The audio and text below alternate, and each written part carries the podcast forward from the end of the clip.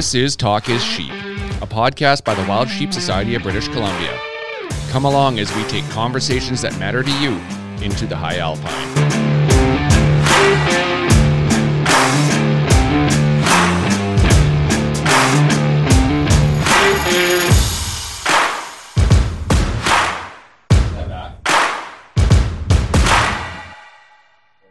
Mr. Stelter. Huh, I beat you. Oh, I beat you. kid.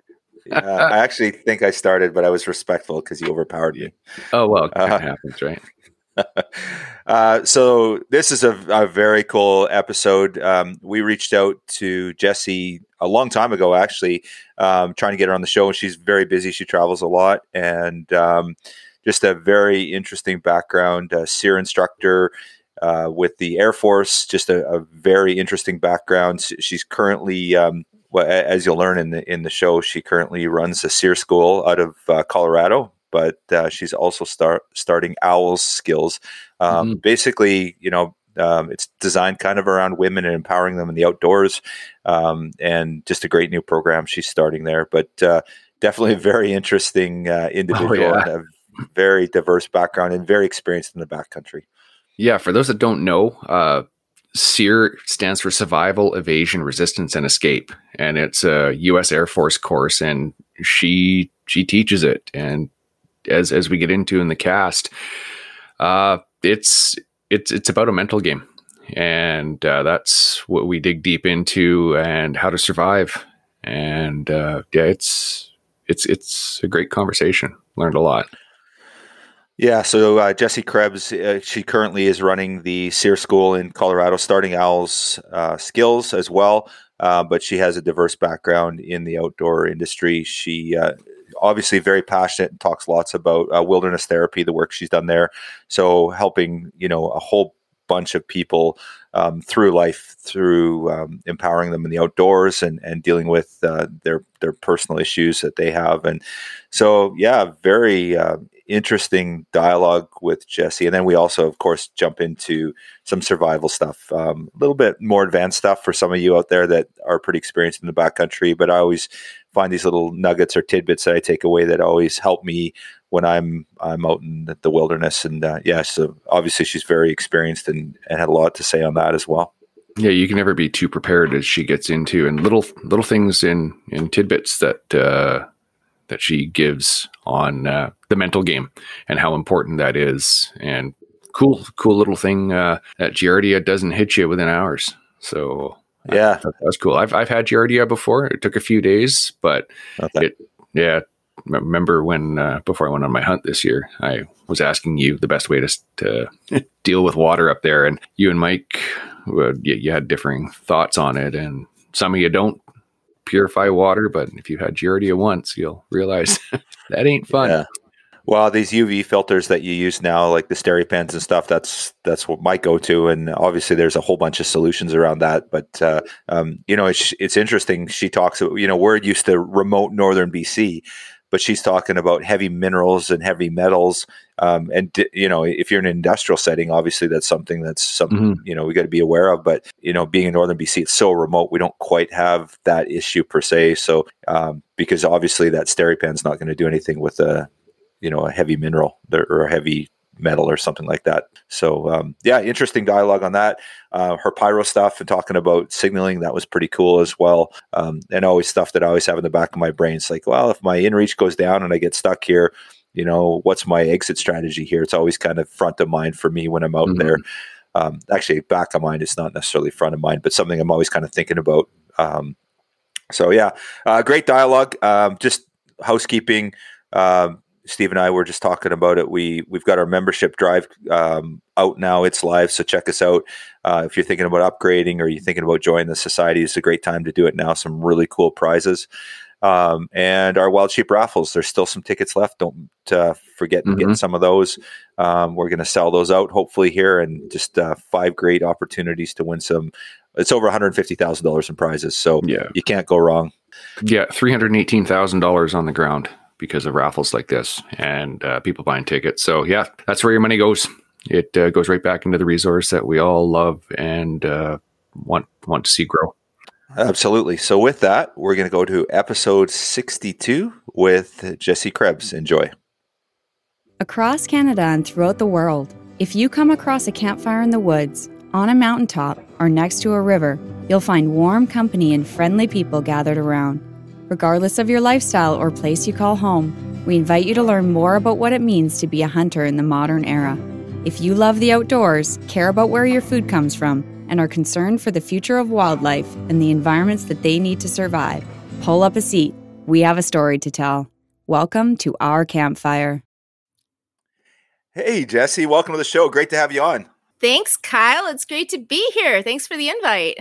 Yeah, you're a, a, busy person. We've been trying to touch base here for a while, and I know that you know you got a busy life and lots going on. So you know we really appreciate you taking the time to sit down with us. And I know even today t- trying to carve some time out with stuff. So thanks again.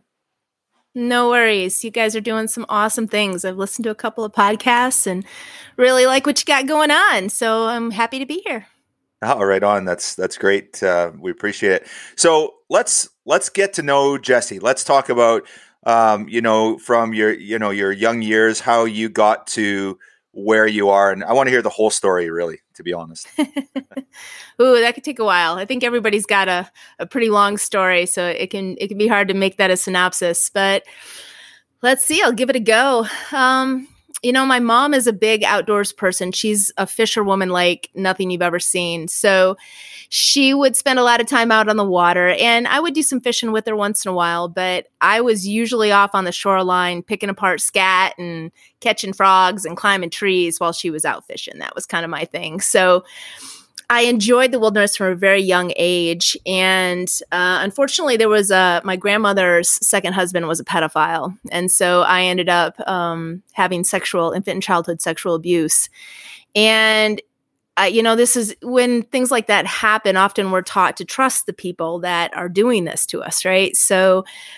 it's um, I didn't feel like I could trust people, and the wilderness was a place that always felt safe to me. I could run away and disappear and it was a great distraction and I could learn things and I felt like the wilderness just opened up its arms and when grabbed me in and hold me and that felt safe and protected when the people around me didn't i didn't know who i could trust and who i couldn't and and what was going to happen next so it started this love affair at a very young age and as I got a little older, I would start to have nightmares and flashbacks from the experiences. And um, so I'd sneak out of the house, and I just lived in small town Michigan. So I'd go climb a tree in the backyard, and um, occasionally I'd take a pillow and I'd fall asleep literally in the tree. And it's amazing. I never fell out of the tree. But that was my safe zone. I felt safe up there and protected and held. And um, the wilderness was just my solitude and my my support system. And I would talk to the wind and the stars and hug a tree, literally. So that was my foundation, really. And I feel like the core of um, who I was going into my teen years. And my mom is is a huge has been a huge influence on me. She would travel. She left when I was 12 and went to Nepal and um, India and and hiked the Himalayas and um, left me at home. And I got to see the pictures when she came back, you know. But then she took me to Europe when I was um, I guess I was a little bit older. I guess I was 12 when I went to Europe and uh, got to see the Louvre and travel and meet all these different people and see these amazing things. And I, so I also got this love of, of adventure and wanting to go and travel and meet people. And um, just by having awesome, an awesome mom. Uh, and I also have a background of uh, having a, a very large and diverse family for the most part. Um, my father, my blood father, um, he had two, well, three, three different women. He had four different children, right? So I have several half siblings. And my mom had a second child like 21 years after I was born. So I have a younger brother who's literally 21 years difference so there's just this wide i've got a lot of a family and they're all awesome but all have very different households and lifestyles and i bounced between them when i was growing up. So again it was sort of like i felt out of place and who can i trust and who can i not? And now that i'm older and have relationships with all of them they're all amazing. But at the time it was like i don't i don't know. And i was a very shy very quiet kid. Uh, so when I joined the military and got into SERE, it was because I wanted to get out of small town Michigan and I wanted to explore and have some adventure.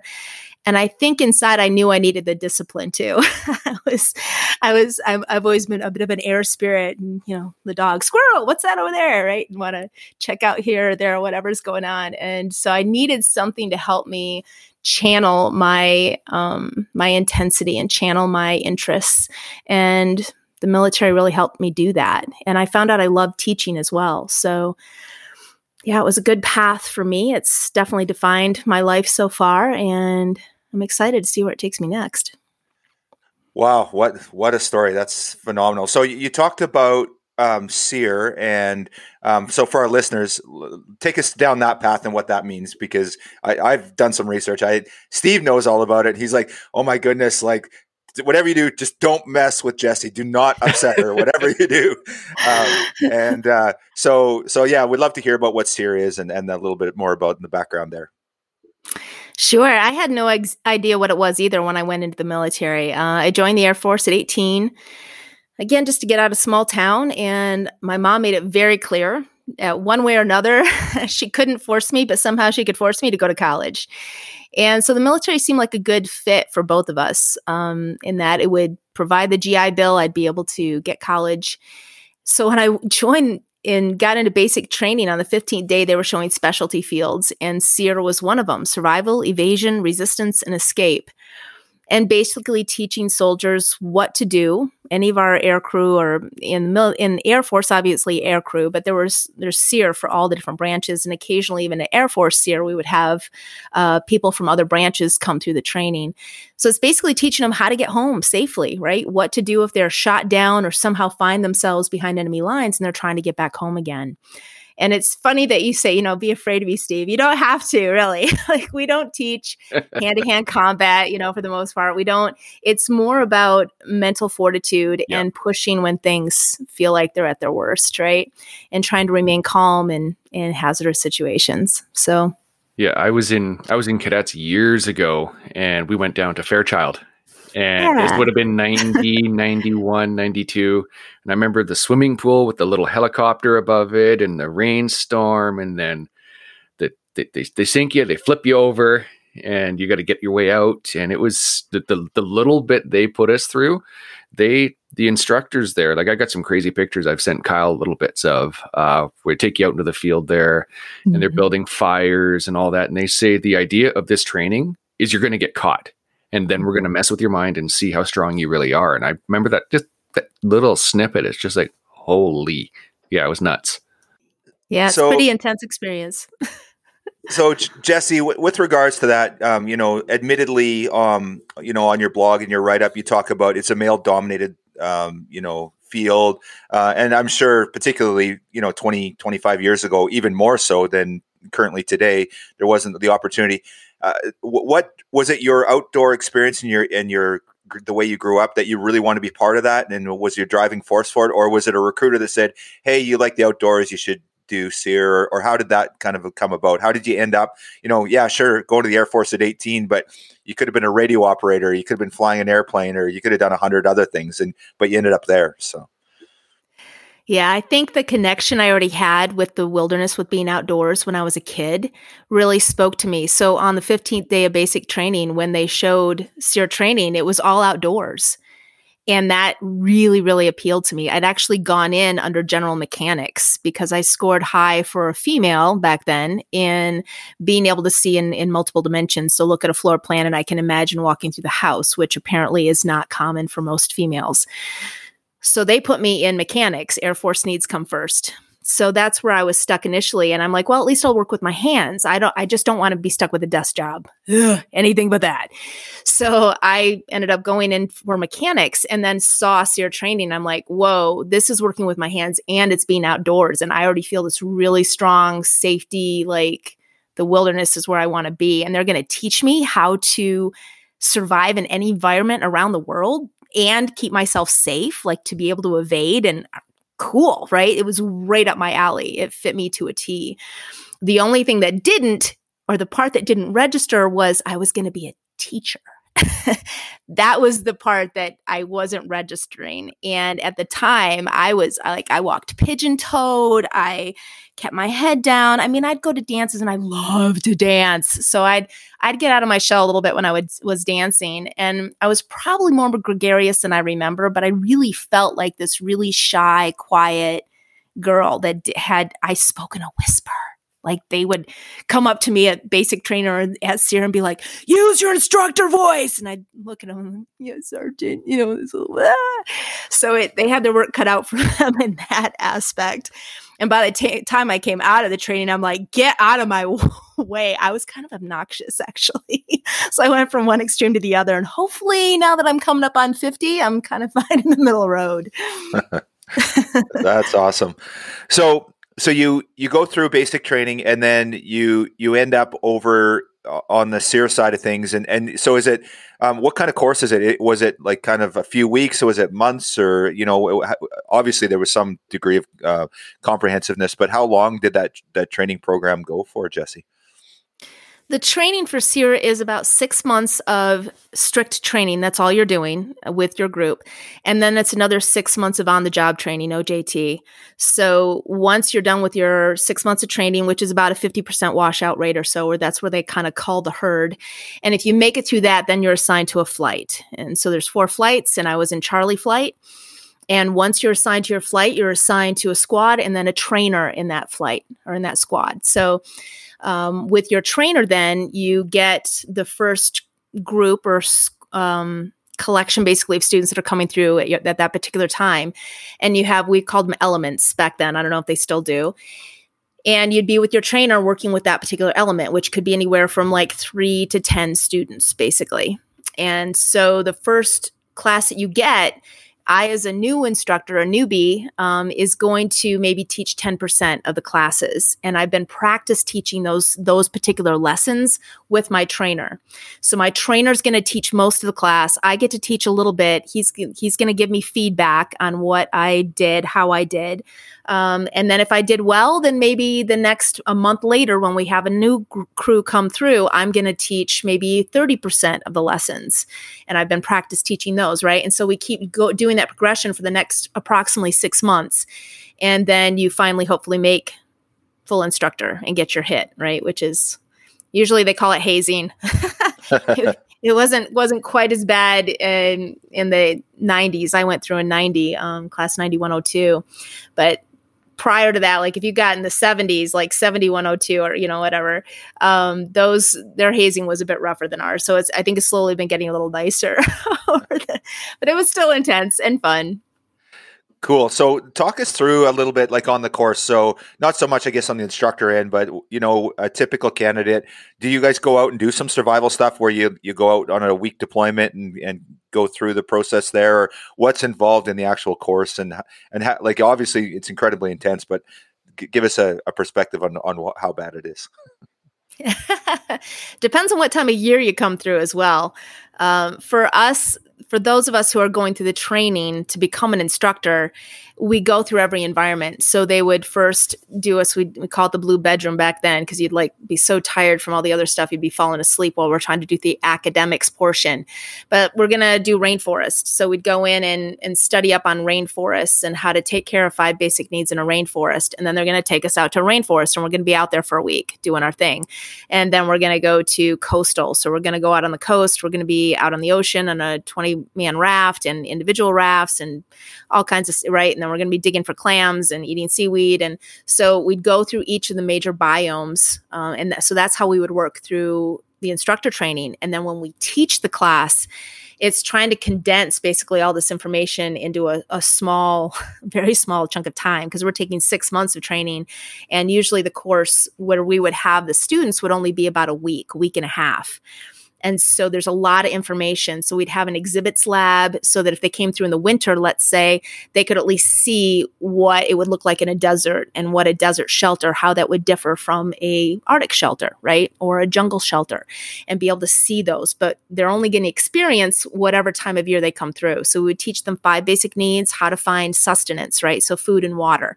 What are the different sources and different biomes where you can get those things? Where, how are you going to make a fire? Great. So there's basics on firecraft but that changes based on where you're at. Again, right? If I'm in the Arctic, I don't have any wood. I got seal blubber. Great, mm-hmm. right? Or I'm on the tundra and there are no trees. All I've got is grass. Okay, so how can you work with that grass and braid it into logs so you have something that's going to burn longer? Or finding animal dung, right? So firecraft is going to change, um, and that's part of personal protection. So f- there's basically those five basic needs: are sustenance, personal protection, but personal protection includes three things: clothing and shelter and any equipment you've got, right? Or shelter's your second one. And then third is fire. And all those are protect yourself mostly thermally from the environment.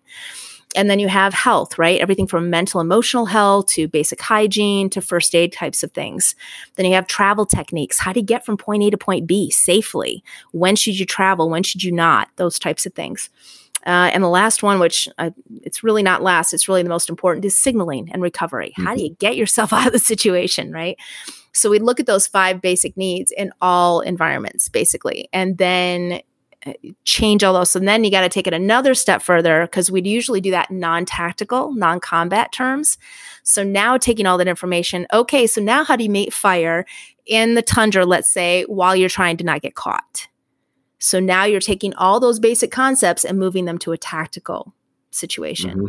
Now I think they don't do as much with the non non combat, non tactical. It's basically just teaching you tactical, which in a way makes sense. If you can do it in tactical mm-hmm. situations, mm-hmm. it should be able to modify pretty easily to be like, oh, I don't have to hide, right, and be able yeah. to do it non combat. Yeah, I remember uh, when we were doing the little dumbed down version for the kids, uh, eating the earthworms, and they were challenging us. You can't do it. I got great pictures. Um, the, the signal fires the multi level. Yep. And uh, one of the ones that stuck with me is there's no seg no segmented berries anywhere in the world that are poisonous that they found. That one still nice. sticks with me, and I've I've taught my my nine year old daughter that, and she knows that, and she'll go, "That one's safe, isn't it?" Yes, it is. So yeah, little things like that that you don't think stick thirty some odd years later did. Yeah. And some of that's designed into the program, that intensity level, mm-hmm. right? by having the intense experience and people freaking out a little bit while they're out there as students, it really helps to cement the information in a lot mm-hmm. better. Yeah, definitely did.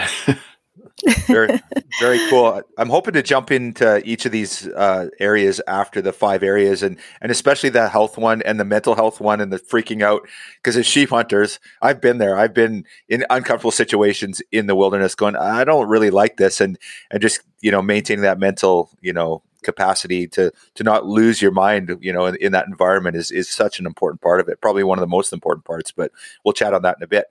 Um, so Jessie, so you you were in the um, you were training till '94, I believe it was. You left the Air Force, and then uh, where did you go from there? What what uh, what did that look like next for you?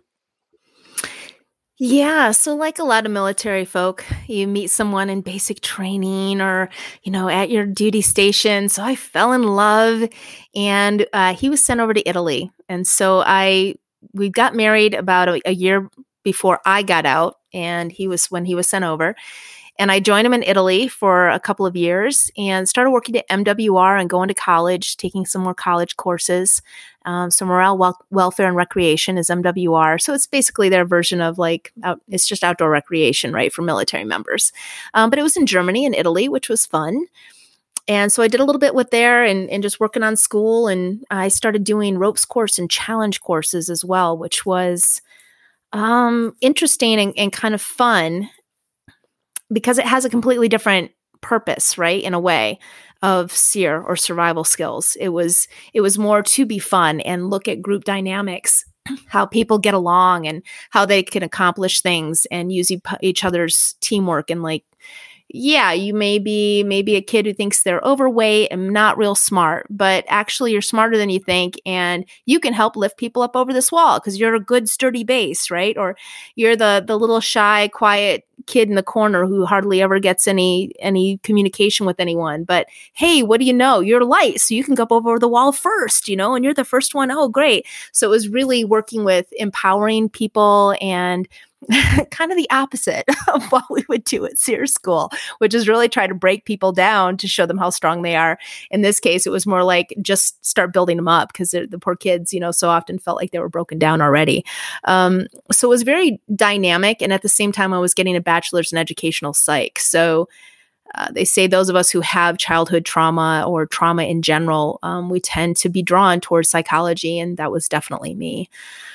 So I did that for a couple of years. Um, ended up back in the states. Ended up getting divorced. Uh, ended up working at a challenge ropes course there, finishing my degree in um, educational psych. Uh, let's see where did I go from there. I ended up down in the Southwest and got into wilderness therapy, which was awesome. Um, so that's where I really finally got my therapy was by working in the career field um, and helping other people through their trauma. It was awesome, excellent career field. So how long was that? Was that a long? Um, were you doing that a long time, Jessie, or did you transition right away um, to something new there? What and the, my question for you is when did you go to Tanzania and cr- cross the Serengeti? I want to have that story too. So, uh, but but I guess where did you go from there in the interest of the the storyline first? So. Sure. Yeah. I spent a long time working off and on in wilderness therapy, about 11, 11 years or so uh, for a couple different companies. And yeah, it was extremely powerful. I feel like the me before wilderness therapy and the me after were are completely different people. Uh, it was so transitional and so powerful for me.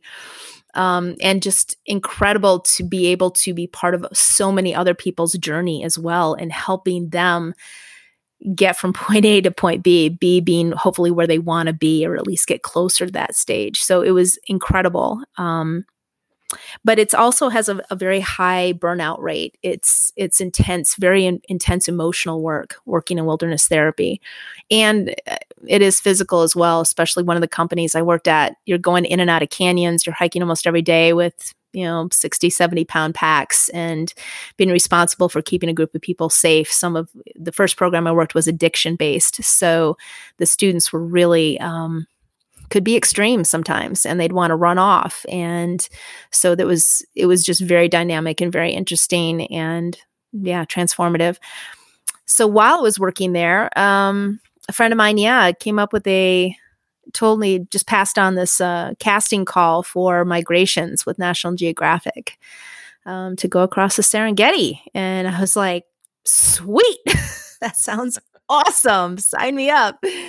So yeah it was pretty cool Okay, no, so we're not leaving it there. That's for sure. So I want to hear that story first of all. So this was this was through migrations, and it was a National Geographic, and they were making a show out of it, obviously, right? So um, tell us how many people started. Give us the context. I, want to hear all about it, and I want to hear about the journey. That that's the important part. I want to hear about for sure. Yeah, it was an incredible journey for sure. There were uh, 20 people starting out, and it was pretty neat, I think, how they did the selection process because they really tried to get a pretty wide scope of backgrounds and abilities for this for the 20 people.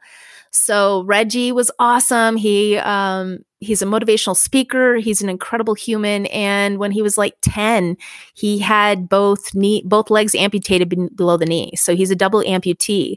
Um, but he's climbed mountains and won motorcycle races an incredible human. Um Robin, uh, she was a lawyer and then, you know, tough, tough woman and um, ended up finding out, switching over to become a fitness person, somebody who really focuses on fitness. And uh, and, and then found out she had diabetes, like type one. Um, Sarah, who'd had cancer. Um, Amy, who's a big cat expert, but had only slept one night out in the woods. Uh, Dave, who's this very sweet, kind of nerdy type with glasses, who is absolutely adorable and sweet, and actually a very tough guy, uh, who's an entomologist whose specialty is is eating insects which is awesome. Um, so everybody just has their own story, just really beautiful, wonderful people. And they pull us all together and say, okay, your mission is to try to hike across the Serengeti and follow the migration path of the wild, of the wildebeest. So that's what we did. And it was fantastic. Um, in some ways, it was a bit it was frustrating because it was it was media and it was national Nat Geo's first attempt really at doing a reality show and it didn't it didn't do all that well at least not in the united states. Um, but the journey for those of us that were on it was just amazing. At that point they weren't allowing people to hike across the serengeti. If you went on safari in the serengeti you go in a vehicle and if you get out to pee you have people with rifles standing around you so you can go pee and get back in the vehicle as soon as possible. And you hope that an elephant doesn't stomp on the vehicle or a rhino whatever. Um, so it was pretty intense. It was it was we were starving um, we're hiking We're trying to work together under those conditions, um, but magical at the same time. I mean, just amazing seeing so much wildlife and we laugh and say, you know, those of us who are on it, we're still, we're like family now, right? It was such an intense experience that all of us, it's like we are embedded in each other's psyche for the rest of our lives. And we drank a lot of Africa. we drank a lot of, of Tanzania, um, just with muddy waters and, you know, wildebeest guts and all kinds of fun so I guess it, it is a reality show, so you had the support there. But you know, I guess what was your biggest threat? Was it the wildlife? Was it you know the the starvation? I guess they weren't going to let you die, probably in theory. Um, but you know, what did that look? Because I always that's the, the, interesting part for me is these reality shows. It's like. Well, you know, how dangerous is it? And I know it, it but this is a bit different because you're dealing with wildlife, and and uh, obviously there's some very imminent, real threats there too, right? So Absolutely. Yeah. I mean, we did have people with rifles around. That was nice. And they make it look like, you know, it's it it's not quite as reality as you'd like, but I've been on a couple other realities since, reality shows since, and some of them are way like there's there's not much reality at all. Versus migrations, we really we really were starving and the animals were right there. Um and so there were times like they would bring these tents out and for the guards basically, and they'd go in their tent with their gun to sleep. And there's some of the like the initially when we get out there, it's like there's hyenas everywhere. The hyenas were like creepy. You could see them creeping up, right? And we've got fire and clods of uh of hard mud like there aren't even rocks right for us to use.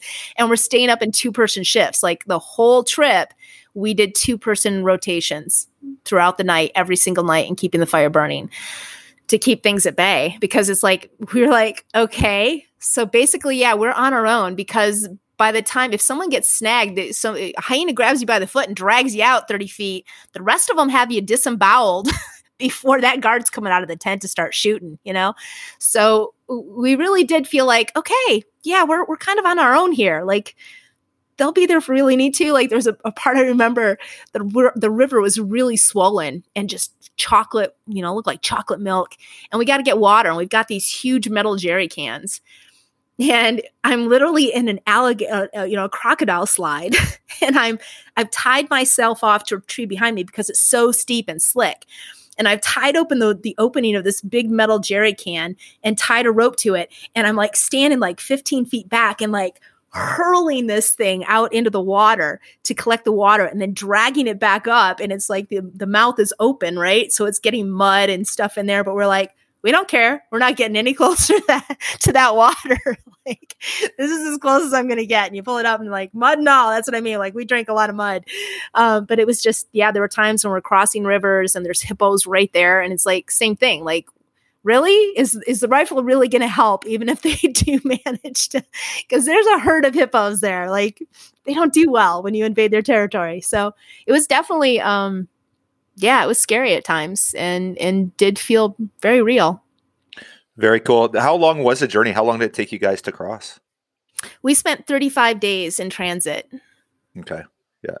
Um, and you know I, i'm kind of interested about the group dynamics there. So you had 20 people.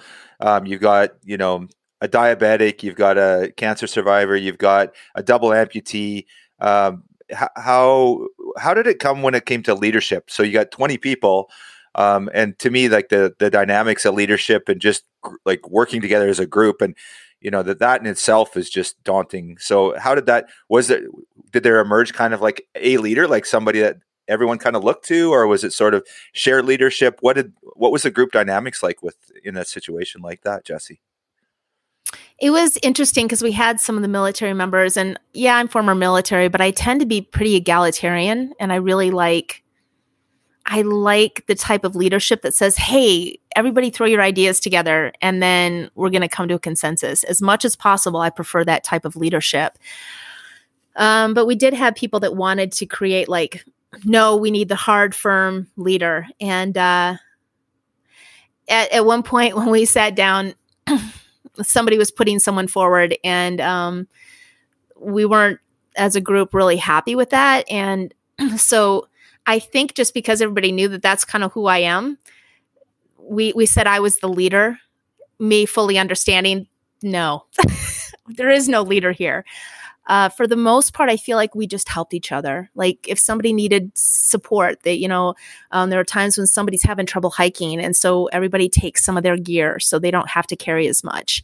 Um, yeah, it, I think for the most part, it worked out really egalitarian, and people really just supported each other, and that was awesome. Um, and there was there were some conflicts at times, but I feel like we we ended up working through it, and um, yeah, it just it happens. You know, that's that's life. I think the personal interpersonal dynamics i think can be the most challenging thing about life in general our relationships right and it's funny because it's the one thing we don't seem to get much formal education on well said. And you know, that was kind of going to be my next question was would you say that crossing the the Serengeti, the most challenging part was, you know, the adversity you were facing uh, physically in the environment, or was it internally with the group and just the, the group dynamic and trying to get 20 people that have been thrown together successfully across the, the Serengeti? Boy, that's a hard one. It was a bit of both. Um, there were definitely times when I was really, really frustrated with group dynamics. Uh, especially, I got dehydrated at one point. I, I tell people when I start to get dehydrated, the first thing to go is my attitude. you talk, I'm a Gemini, right? So I'm usually woohoo, happy, like I'm smiling, life is good, let's keep pushing. The worse things get, the more I'm laughing and thinking it's fun but don't piss me off. if if I go the other way, like I, I definitely could have gone to sniper school and done the opposite. so um yeah, there were times when I was definitely just pissed off and just angry with everyone. And uh, thankfully, they would forgive me later and we could move on and do it. But um, for the most part, you know, I was really just really impressed with people. Like, I would see some of these folks. I felt like those of us who are prior military or who had just been through stuff like Manu, you know, she grew up in Australia in the outback and um, she would tell this story that I still think is hilarious, even though it's unbelievably gross. they just, she and her brothers like found a bloated crocodile carcass or something. And so they're taking turns jumping on it to see which one's going to pop the carcass and get covered in like disgusting gooey guts. And uh, so she just, she just has an interesting background. I love Manu. And so those of us who have done that kind of stuff before, it's like, okay, just make yourself as comfortable as you can. And then there's a point you're just not going to be comfortable and you just got to keep pushing. And so it's like, okay, for those of us that were like that, I'm like, yeah, yeah, yeah, whatever. But the people who'd like never camped before, who'd never humped a pack before, who'd never drunk like water that looks like chocolate milk and smells disgusting, I was just so impressed and blown away by them. So I think the few times when I was brought to tears, it was more out of just awe and gratitude for the strength I was seeing in these people that had never done anything like this before. So it's to me, I love that spiritual journey, that mm-hmm. journey for humans, that human like hero thing of like, yes, just not knowing what's in you until you actually push and just watching that blossom gives me goosebumps. I just, it's beautiful to be able to witness that. Mm-hmm. Very cool. Um, so, can we segue back to wilderness therapy? So, let's just talk a little bit about that. Obviously, that really enriched your life. Um, you talked about, you know, the addiction, um, I guess, clients or or, or customers or, or um, candidates in your in your course.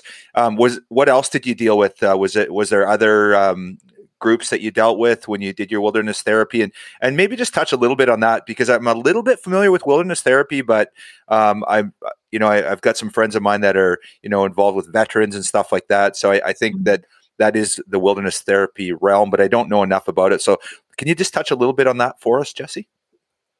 Sure. The the wilderness can be such a healing place. It's there's no judgment right? And and I'm just going to say it again, there's no judgment. We live in a society where we're trying, I think, collectively to become less and less judgmental. But it's it's hard. It's part of our human nature is I like this and I don't like that, or I'm familiar with this and I'm not familiar with that. And that's strange and this is familiar. And it's very difficult for us to get beyond that, I think, in that conditioning. The wilderness doesn't care. It just doesn't care the the storm is coming. The cold is here. It's going to get nighttime. It's going to be day. There's water, there's not.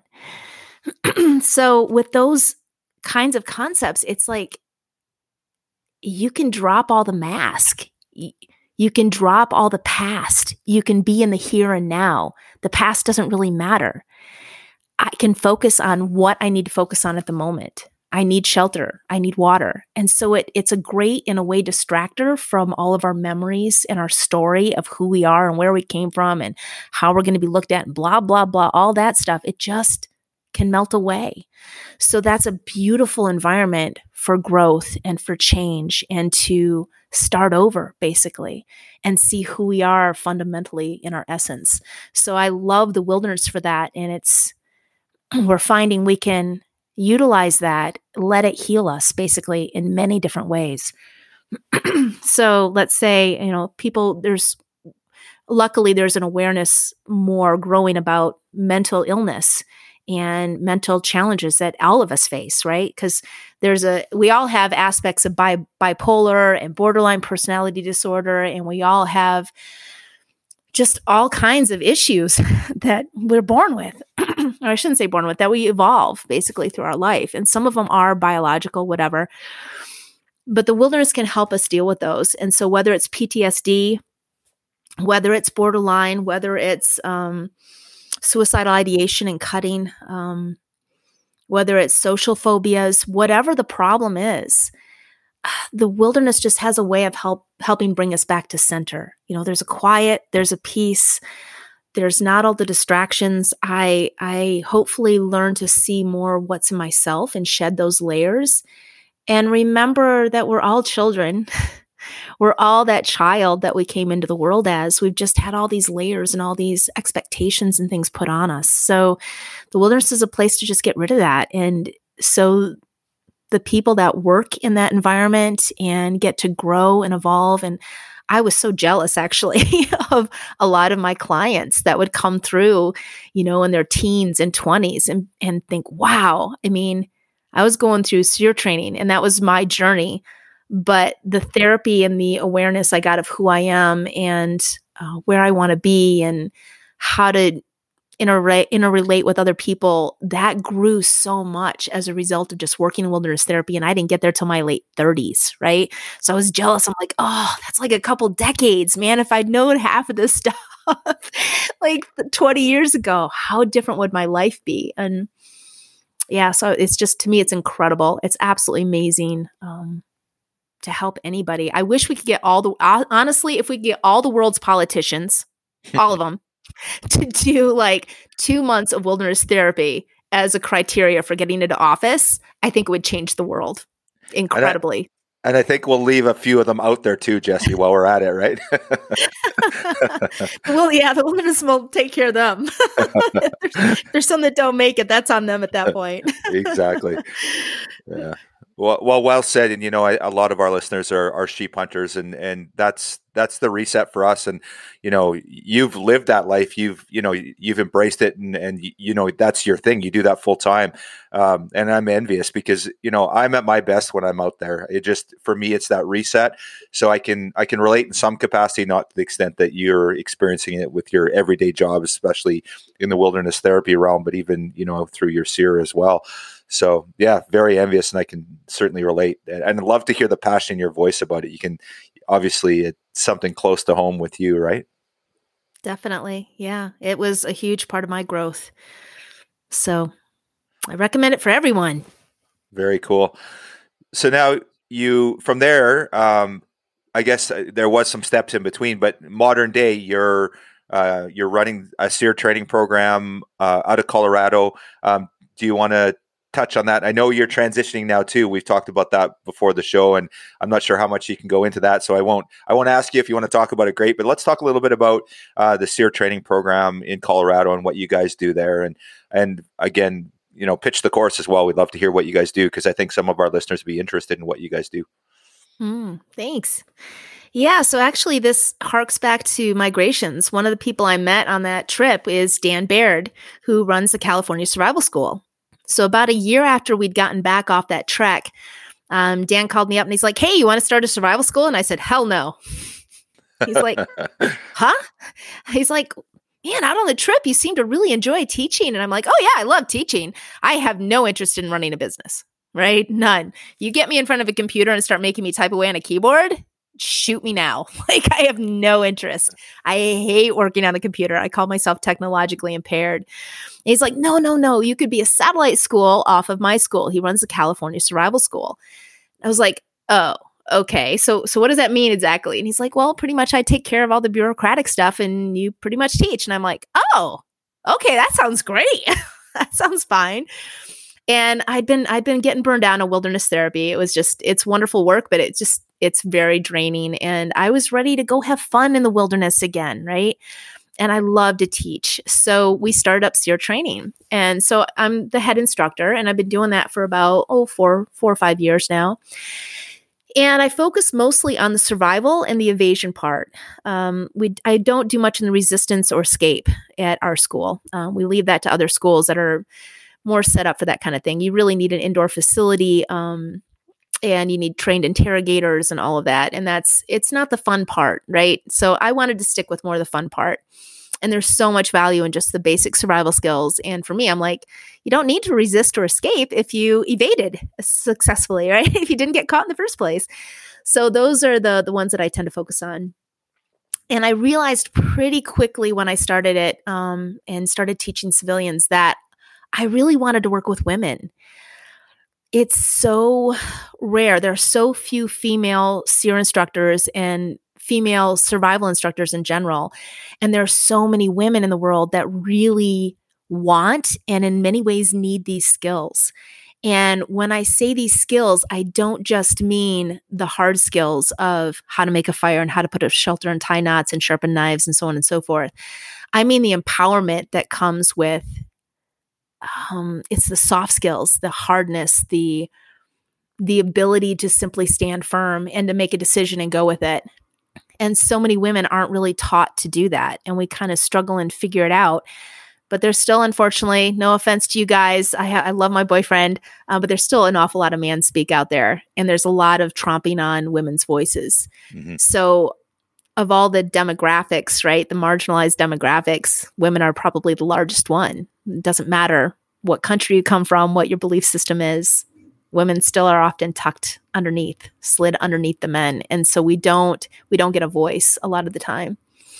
So I love the dynamic when I'm working with women and teaching women, and for them to have a female instructor, and just the dynamic is different, and it's wonderful and it's beautiful. And I started a meetup group up in Boulder called Survival Sisters. And it's just wonderful. I love that vibe. So I fairly quickly told Dan, I'm like, hey, I know we started this for all demographics, but I'd really like to just focus on women. Um, and Dan wasn't into it then. I think he wanted me because of the military background, and his school is more primitive living and, and doesn't come from that military perspective. So he didn't really care whether it was male or female. It was just that I like to teach, hopefully a decent teacher, and that I had the military background. I'm like, you know, that's not really where I want to go. Um, so he's been basically my mentor. he's been teaching me for the last oh four or five years and i've been refining my technique and, and teaching civilians and playing with that but i'm ready to branch out now so i'm starting owl skills actually february 1st is when we hope to launch the website and owls is outdoorsy women learning survival skills so that's where we're headed and very i'm very cool. excited for that congratulations yes. that's awesome wow. thank okay. you I oh, finally that's... figured out I could hire other people to do the stuff I hate. So, wow, very cool. So, uh, February 1st is the website launch or the business launch or both, all of it? All of it. Yeah, that's when you'll be able to get on the website and register for classes. And most of them will be here in Colorado in the Boulder, Denver area. But uh, I'll probably be doing some more teaching up in Vermont and obviously doing private classes, like working on one in Amarillo, Texas right now. And so I, I like to take off and go teach wherever people live. I think that's the most informative for them, the best for them, and it's a lot more fun for me. I don't I don't like to do the same thing over and over again if I can help it. So uh, it's nice for me to get private groups that are like, "Hey, we'll fly you out to wherever, and you know you can come play." And this is the skills we want to learn, so it's fun. I've got two words for you: British Columbia. What's that? I got two words. British Columbia. Come to Canada. Good. Yeah, you gotta you gotta put us on your uh, your tour list. So you bet. Sounds good. Yeah, well, congratulations. That's really exciting. I, I know some correspondence came through about Owl, and I didn't I didn't get it. Uh, so this is really exciting. And yeah, you're I can you're, for our guests, you're just beaming with a huge smile right now. So very exciting. So let's talk a little bit more about, um, you know, how is this going to be different? Like, you know, um, I guess there's going to be a lot more on empowerment. There's going to be obviously the the outdoor skills, but it'll be about empowerment and about confidence building and and showing people what they can do. I guess, eh? Absolutely. Yeah, I feel like my fundamental purpose or role in life, and I guess on a general level is I I I think of myself I guess as a healer and hopefully I guess kind of a subversive healer if there is such a thing. It is so empowering uh, to learn those physical hard skills and to know that you can be in adverse situations like the wilderness when things are just going wrong, which happens from time to time, and be able to step up and take care of yourself. That's a wonderful feeling. And that tends to not just stop at the edge of the wilderness, right? It carries on back into civilization and with our quote unquote regular jobs and hopefully with our interpersonal relationships.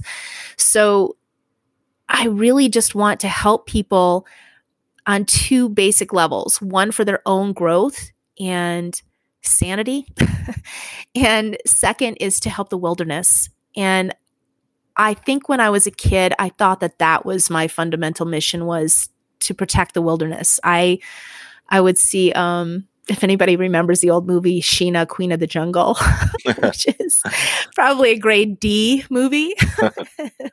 um, but it was, I wanted to be that kid so bad, um, living out in the jungle and doing all those things. And I just wanted to protect the wilderness. And if anybody hurt any kind of an animal at all, I was jumping in front of them and turned into this little ball of rage, you know, to protect um, things that couldn't protect themselves. You know, the poor tree or the bush or the the cat or the bird or the snake or whatever it was. And what I've realized, I think, as I've gotten older, is that people won't protect something they don't have a connection with. Right. So, by teaching people that the wilderness isn't the scary place, it isn't the place to you know, oh my God, you go out there, you're going to die of exposure and the, the bear and wolves and ah, right? Mm-hmm. People just panic and they freak out. It's like if I can mute that and say, yo, people have been living out there in the in the wilderness for eons. It's okay. Like you can you got you got this. You can do this and help them feel safer when they go mm-hmm. out running or hiking or biking or snowmobiling and hunting and everything else. Like if you can go out there and feel safe and understand that this is a place to reset and connect and it's okay, then we're more likely to protect it. That's right. right. If we don't have that connection, we don't see value. Therefore, we vote on a tax bill that's going to annihilate it. So let's protect it. So I, I, feel like I have a couple of missions going here. Um, and then I, I, you know, to my horror, I, I really, with my childhood, I thought humans, ugh, you run the other way. Like, I can't trust humans. I don't mm-hmm. understand mm-hmm. them. They're confusing, crazy creatures that do one thing in private, another thing in public, and ah! And so that wasn't safe again. Um, but so to my horror, right, as I got older and I started teaching and actually learning to be more human myself and that I didn't have to be perfect and connecting with people, I'm like, oh, actually am a human and I really like other humans. and I actually do want to help them out and help them feel connected and safe and good. And by doing that, I can also help the wilderness. So I see that basically as my mission in life now. Yeah, definitely key to to learn and respect Mother Nature, mm-hmm. right? Because uh, she's the most beautiful thing in the world, but she can also turn your lights out in one second. Yep, put a whooping on you pretty quick. so let's transition there a little bit, if you don't mind, Jessie, and let's talk a little bit about survival for our listeners. So, um, n- not going to get a survival course in here in five minutes, but you know, I, I, you know, you talked about the five areas that you key on as um, for survival training: signaling, health, travel techniques, sustenance, and personal protection.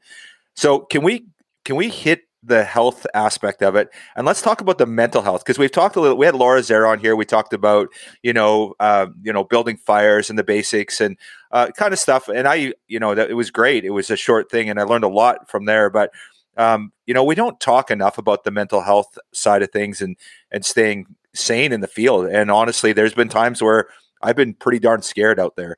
Um, so you know, can you give us a little bit of you know your your five minute pitch on how to to stay uh, real and, and not lose it in the wilderness? And I think that's a big part of it is just keeping your head on straight, right?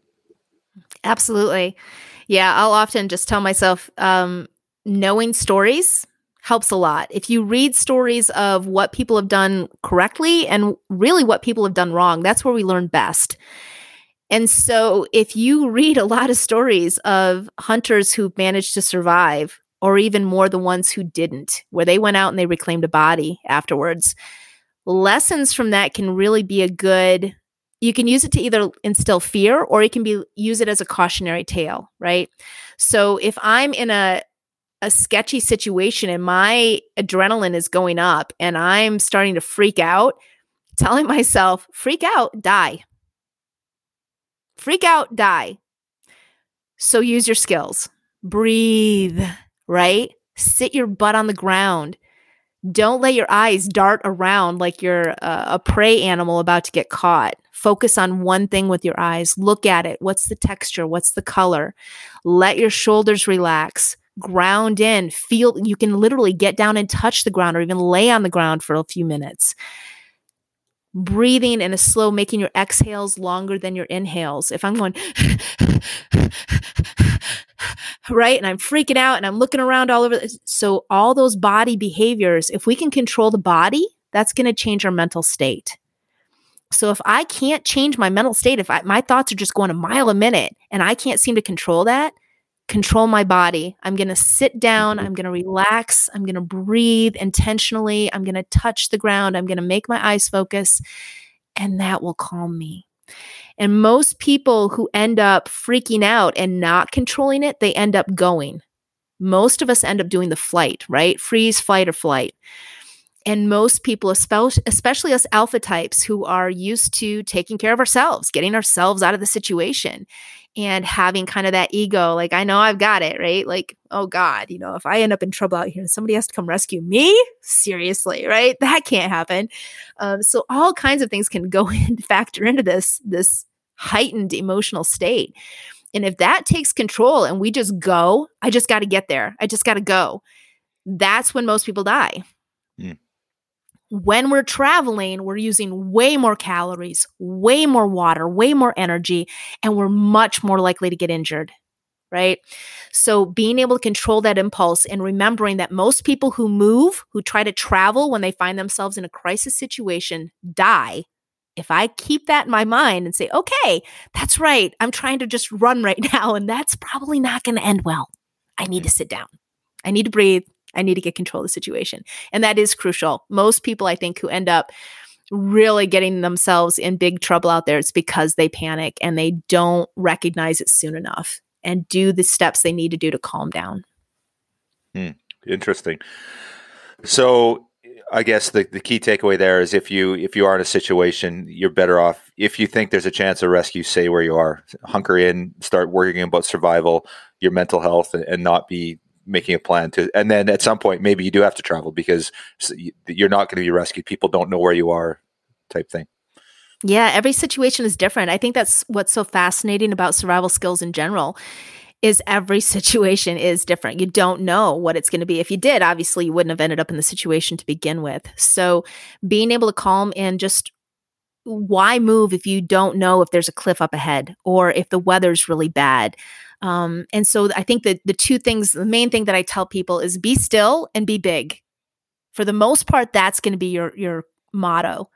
Be still, stop moving, and be big. Make sure people know where you are. Do everything you can to make a signal to let people know. There are three basic types of signals pyrotechnic, so anything having to do with fire or smoke. And they're man made, right? Flares and things like that. Or you can literally make a fire. And with a fire, you can create black smoke or white smoke. If I want black smoke, I'm going to try to use petroleum products or pitchwood, or um, there are certain resins and things out in the field that can create a black smoke that'll go against a white background. If you're a hunter and you're out and it's just started snowing, you do white smoke, it's not likely to, to stick out. That's just going to blend in. So, knowing your pyrotechnic ins and outs and the different parts there. Then there's ground to air signals. So, things these are things like signal mirrors, which are awesome, can be used with the sun or the moon, but you got to know how to do it, especially an improvised method. Um, and then there's strip signals, right? Those are other types of ground air signals. So strip signals, signal mirrors, um, lasers, which are okay, but they don't tend to go that far. Uh, so those are types of ground air signals. And then we have electronic, of course, which it's actually funny to me how many people forget about electronics. Like we almost always have a cell phone on us, right? But there was like a plane crash with a family where they crashed the plane. They're all conscious the parents are injured the teenage daughter's in the back she's okay. And they've been there for hours right in like the sierra nevadas or something and this little plane crashed in the in march and it's cold.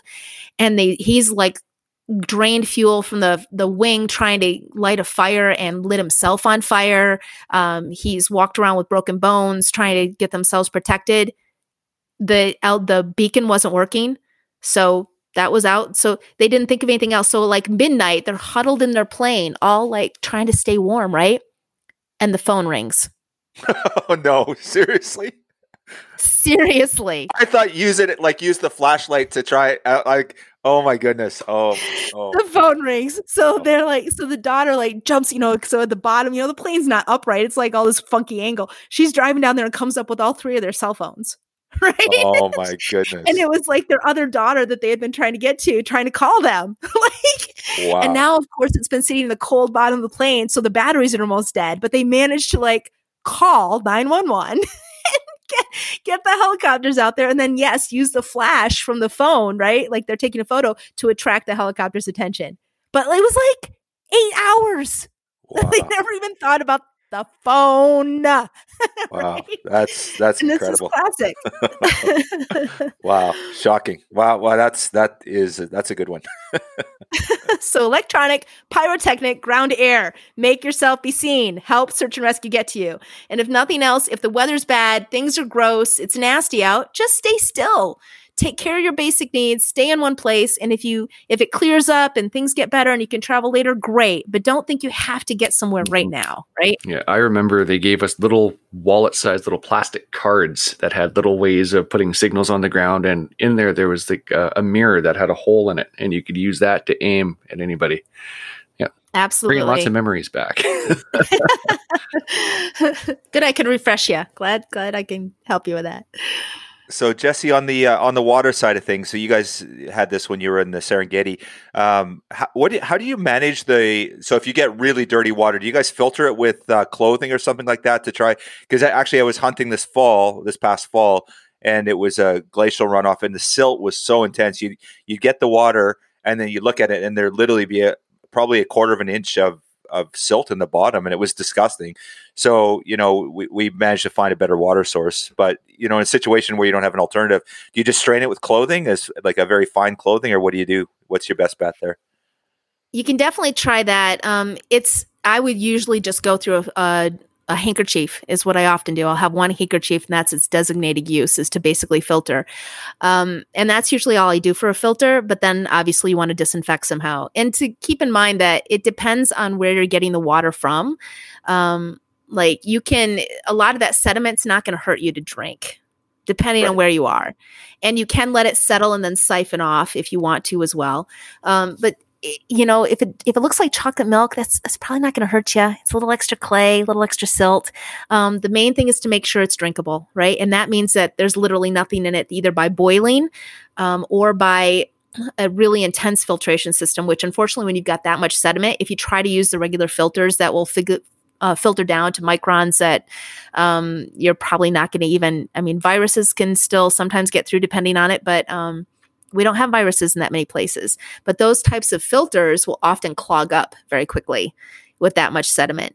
And so there becomes a point where it's like, is it really worthwhile to even use the filter, or do I just boil the water or put in enough of the disinfectant to make it drinkable and drink the sediment anyway? Who cares, right? Right. Um, so keeping that in mind, the only time when the sediment can be really bad is if it's got heavy metals or a lot of toxins and things like that in the water. So if you're in a place where you're worried about mining operations or there's those types of contaminants, in that situation, filtration is the only way to get rid of those, right? Because mm-hmm. if I just add in iodine or some kind of bleach solution or even boiling it, that doesn't do anything to heavy metals or most toxins. So you're still going to be ingesting those and getting the negative effects. So it's we're in a tricky situation now in our wilderness um, because it can be very hard to know exactly what's in that water that you're about to drink, and that's why I think filters are becoming so much more popular. So filters and a, a cloth filter is not going to get out toxins or heavy metals, right? Mm-hmm. It'll just take out a little bit of like dead bugs and uh, you know live bugs and plants and a little bit of the sand and such but um, most of that sediment's probably still going to get through. So that's where the higher quality like commercial filters that's what they're designed for is to take out a lot of that stuff that um, not the best to drink. But keep in mind too that if you have no way to filter or even disinfect the water drink the water Right. There are very few circumstances where you're going to end up in a situation of dying because of whatever was in the water before you get rescued, right? Or getting sick. It usually takes a week to two weeks before you even get Giardia, right? Which is one of the most common bacterium, basically, that we worry about. Um, and that it, it takes a while for those symptoms to show up. And most people are rescued within three days. So then you can deal with the consequences of getting sick later after you're safely back in a hospital or back home. Um, but people have ended up in a lot worse shape because they refuse to drink the water because they're worried about getting sick and then end up in kidney failure or dying of dehydration, right? So Interesting. Um, I didn't know that about Giardia that it takes that long to kick in. I kind of thought it was one of those things where we always deal with that in northern British Columbia. There's a lot of beaver dams and that sort of stuff. So beaver scat in the water, and um, you know we're always cognizant of it. But I kind of thought it was like, oh, you drink it, and an hour later, you're, you know, you're, yeah. I didn't realize it was. Wow, that's interesting. So um, good to know if the plane's coming within a week, we're fine, right? So. exactly, exactly. Uh, cool. Yeah, usually, if you're, if you're getting sick right away, it's usually something more like fecal finger or some other some other contaminants gotten in there, but not usually giardia. Okay, very interesting. Um, yeah, we could talk survive all day, and I know we got limited time. So, um, no, I really appreciate it. Um, but uh, what I would like to tell, talk about before we go is how do people check out your new business, your new platform? Where do they go? Um, this will come out after the first, so you guys will be live. So share where people can go, and we'll we'll share it in the in the um, the notes as well, so people can find you guys and and hear about your new program. Yeah, so Owl Skills. So O W L L O W L S skills. Owlskills.com is where you can find the new business, primarily for women. I will have some weekends where it's like family oriented or for all demographics.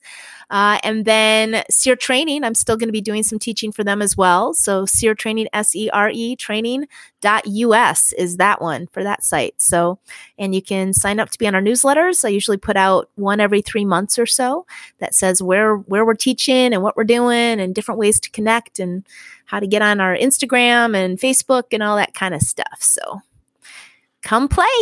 Very cool, Jessie. Well, appreciate everything that you do, and and just really enjoy watching uh, everything that you're involved in. I'm really excited to see Owl's skills, what it looks like, and and the evolution there. And we'll definitely do our part to share that. So, thanks for coming on the show today. And uh, uh, I always love having an expert on because I learned so much. Right? I and you know we could sit there and talk survival all day, but obviously we got to be a little bit uh, careful with your time. So, thank you for your time today.